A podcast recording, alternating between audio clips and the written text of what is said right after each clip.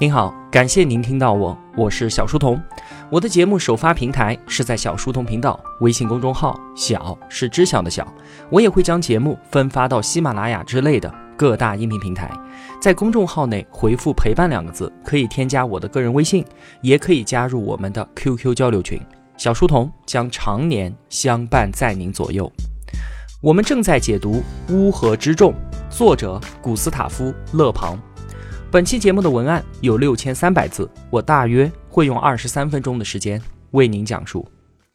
那从今天这期节目开始呢，我们就正式打开《乌合之众》这本书。那首先啊，什么才是勒庞所说的群体呢？只要是一群人凑在一起就可以了吗？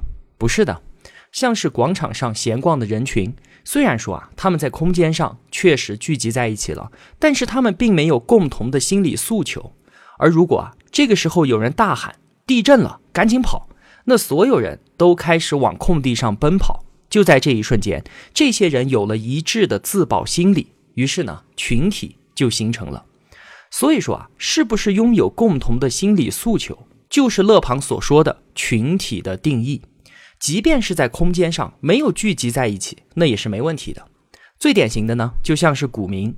虽然说啊，他们散落在世界各地，但是都有通过股票获利的共同心理，所以呢，他们就构成了一个群体。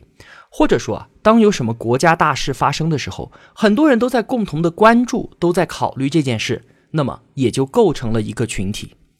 那有人解释认为啊，说那些被严格组织起来的人群，比方说是学生、企业员工，或者说是军队，是不属于勒庞所说的群体的。但是啊，我还是觉得，即便是高度组织化的人群，依然会表现出部分乌合之众的特征。那在后面的讲述当中，我们都可以自己试着来辨别一下。在个体进入到群体之后，个人的意识就会被群体心理所替代，群体的整体表现与个人的表现是完全不一样的。做一个形象的比喻啊，就是每个个人他都是一个单独的细胞，而群体呢，则是由这些细胞所构成的一个新的生物。整个生命体和他身上的某个细胞所表现出来的状况，当然是完全不一样的。那之所以会出现这样的结果，原因就是啊，人们彻底被无意识所支配。我们自诩的理性力量，其实在生活当中，它所起到的作用是非常有限的。我们总是以为自己的一举一动都来源于理性，但其实啊，绝大部分行为都是出于毫不自知的某种隐藏的动机。有一位曾经获得诺贝尔奖的科学家，他就做了一个调查，他研究那些所谓的成功人士在做关键决策的时候，到底是出于理性呢，还是出于直觉呢？结果啊，竟然是百分之六十的关键决定都是出于直觉。所以。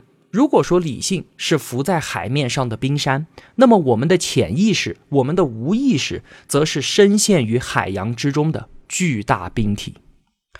那勒庞为我们总结了群体之所以会出现完全不同于个体的特点，是因为三个原因，分别是本能、传染和暗示。我们就一个一个来看啊。首先是本能的力量。在漫长的人类演化过程当中啊，我们都是群居生活的，群体就代表着一种天然的正义和力量。对于我们的祖先来说啊，群体既是正义，数量的多少就决定了力量的大小。所以从群体当中获得正义感和力量感，是一种深刻在我们骨子里面的东西，而直到今天呢，依然是如此。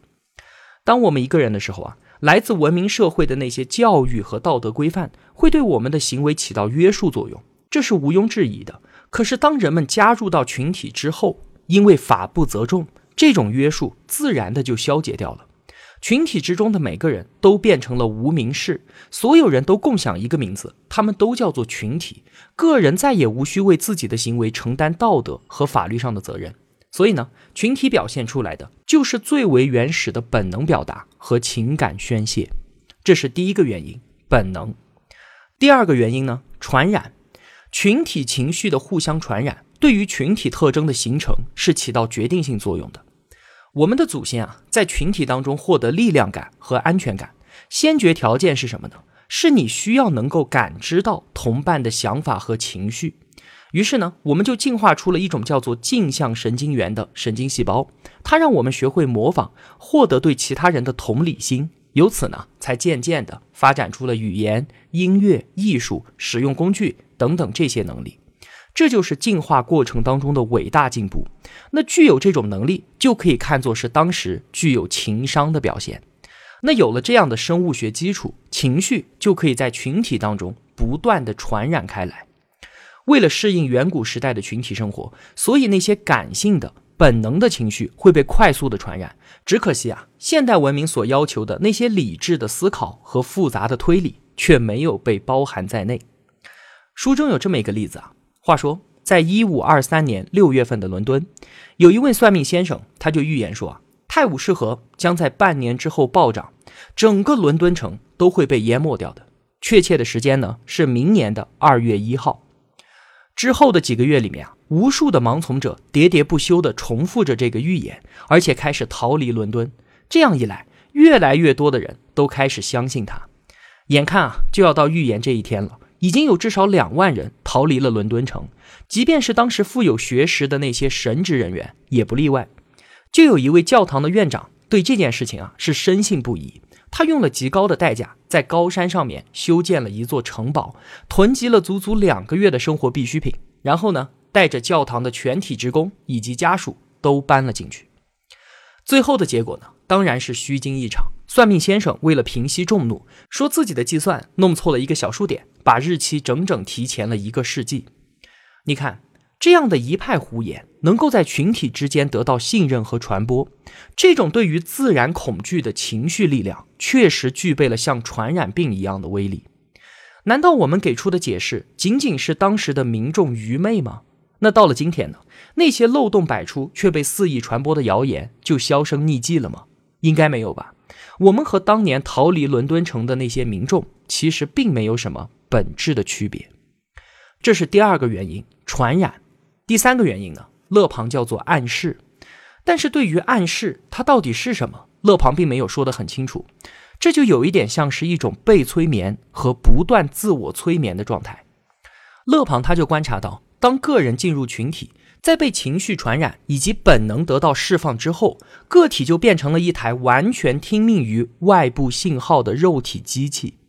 指挥他行为的不再是有意识的大脑了，而是只做应激反应的脊椎神经。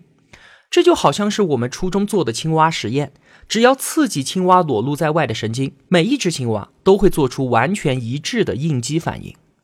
当我们在脊椎神经的操控之下产生了行动之后，更糟糕的事情就发生了。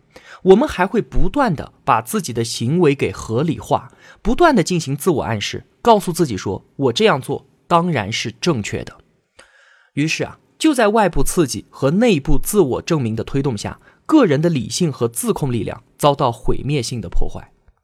到了这个时候啊，有着明确身份和独立性格的个人已经消失了，成为了一个不再受自己意志支配的玩偶，变成了群体的奴隶。我们回想一下，攻陷巴士底狱那个前来围观，最后却亲手杀死监狱长的厨师，以及今天那些深陷传销组织无法自拔的人，我们想想这些例子，一定可以更好地理解勒庞口中的情绪传染和催眠暗示。所以勒庞说，只要成为了群体当中的一员，就在文明的阶梯上倒退了好几步。个人单独存在的时候是拥有清醒的意识的，他当然是一个温和的、有教养的。对自己的性格缺点有最基本的认知的，能够约束自己语言和行为的文明人，但是啊，当他一旦沦为群体当中的一员，就立刻退化成了原始人。个人做事情往往都有明确的目标，可是群体当中的个人却不知道自己在做什么，就像是我们之前做的那个类比一样，一个生物确实知道自己在干嘛，可是构成它的细胞呢，却完全无法理解。群体中的个人啊，不过就是一粒沙，他只能够任凭无意识的激潮吹拂席卷，被带到任何一个地方。那说到这里啊，肯定会有同学问：那难道说就不会有几个睿智而且理性的人不受到传染和暗示的影响吗？勒庞的回答是啊，就算是精英，在群体当中也难以避免自己被无意识支配，也依然难逃沦为乌合之众。人和人的智商啊，当然是有巨大的差别的。那像我这样愚笨的人，和那些伟大的科学家相比，肯定是判若云泥。不过呢，勒庞补充说，在涉及到信仰、政治观点、道德评价和个人爱憎这一些本能与情感领域的时候啊，我和科学家之间似乎就不再有多大的差别了。群体能够消灭个人的独立意识和独立的思考能力，在进入到群体之后，我们表现出来的都是一样的平庸和愚蠢。精英理性的智慧肯定会被愚蠢的洪流所淹没。之前我们提到的，在法国大革命期间，那些心肠慈悲、看见只小鸟受伤都会流泪的人，却毫不犹豫地听命于最残暴的提议，把那些完全无辜的人们送上断头台。那如果说这些都是最底层的暴民的话，那么在法庭上呢？在议会里面呢？法庭上，陪审团会通过他们作为个人绝对不会支持的那些判决。而在议会当中，构成群体的议员们会执行他们作为单独个人的时候都会反对的法案。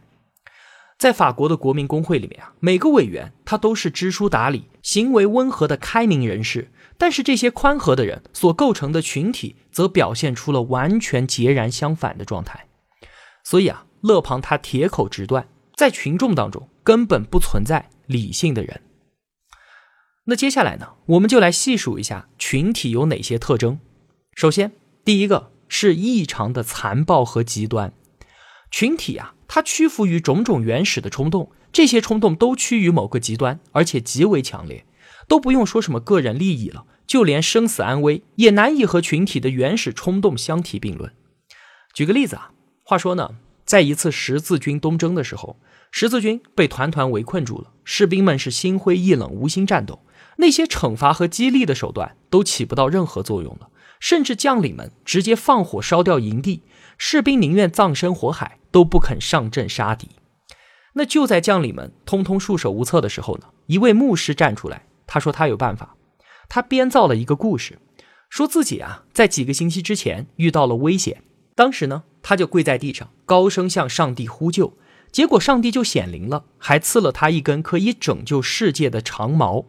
然后呢？上帝把这根长矛埋在了土里面，并且告诫牧师说：“你要挑选十二个人来到这里，挖出长矛，就能够保佑十字军战无不胜。”后面的事情啊，我想我们猜都猜得到了。这当然是牧师事先安排好的，派了十二个人，就真的挖出了这只神圣的长矛。士兵们顿时士气大振，尽管啊，他们个个都饥肠辘辘，却感觉自己浑身充满了力量。急着要上阵抗击敌军。从这个例子当中啊，我们可以明显的看到，对于一个群体来说，从一个极端走到另一个极端是轻而易举的事情。这期间的变化简直可以说是如行云流水般的自然。另外啊，群体的极端还表现为不承认障碍的存在，他们不承认在理想和现实之间是存在着隔阂的，而试图向他们说明这种障碍存在的人。甚至会被视为障碍本身被摧毁掉。在宗教盛行于欧洲的年代啊，神职人员随意用火刑对付那些所谓的异教徒。最有名的呢，应该是大家都知道的被烧死在火刑柱上的天文学家布鲁诺。有一位主教他曾经说：“讨论地球的性质和位置，绝对不能帮助我们实现对来世的希望。”那些不符合群众理想的主张都被视为是一种无法忍受的障碍。话说啊，在古希腊时期，有一位美貌的数学家兼哲学家，他叫做希帕蒂亚。但是啊，当时一位受过教育的女性生活在亚历山大城，绝对不会是一件好事儿。因为那个时候啊，基督徒认为哲学和科学活动都是应该被禁止的异教徒的活动。结果呢，希帕蒂亚就成为了群众血腥躁动的牺牲品，他被群众殴打致死。残缺的尸体最终被丢进了亚历山大图书馆的火堆上焚烧。在当时的群众看来啊，西帕蒂亚的博学已经构成了对他们信仰的障碍，而粉碎掉这个障碍就是他们最应该做的事情。我们知道，理性的个人是可以接受不同意见的，可以接受矛盾的，能够进行和平的讨论的。但是呢，群体是不会允许这种事情发生的。对于别人提出的想法和意见。他们啊，要么全盘接受，要么就是一概拒绝。在群体的内心当中，只有极端的绝对真理或者绝对的谬误。然而啊，在群众看来，数量就代表着绝对的真理。任何人在融入到群体之后，都会感觉到自己天然的正确性与合法性，并且感知到群体数量所赋予的力量。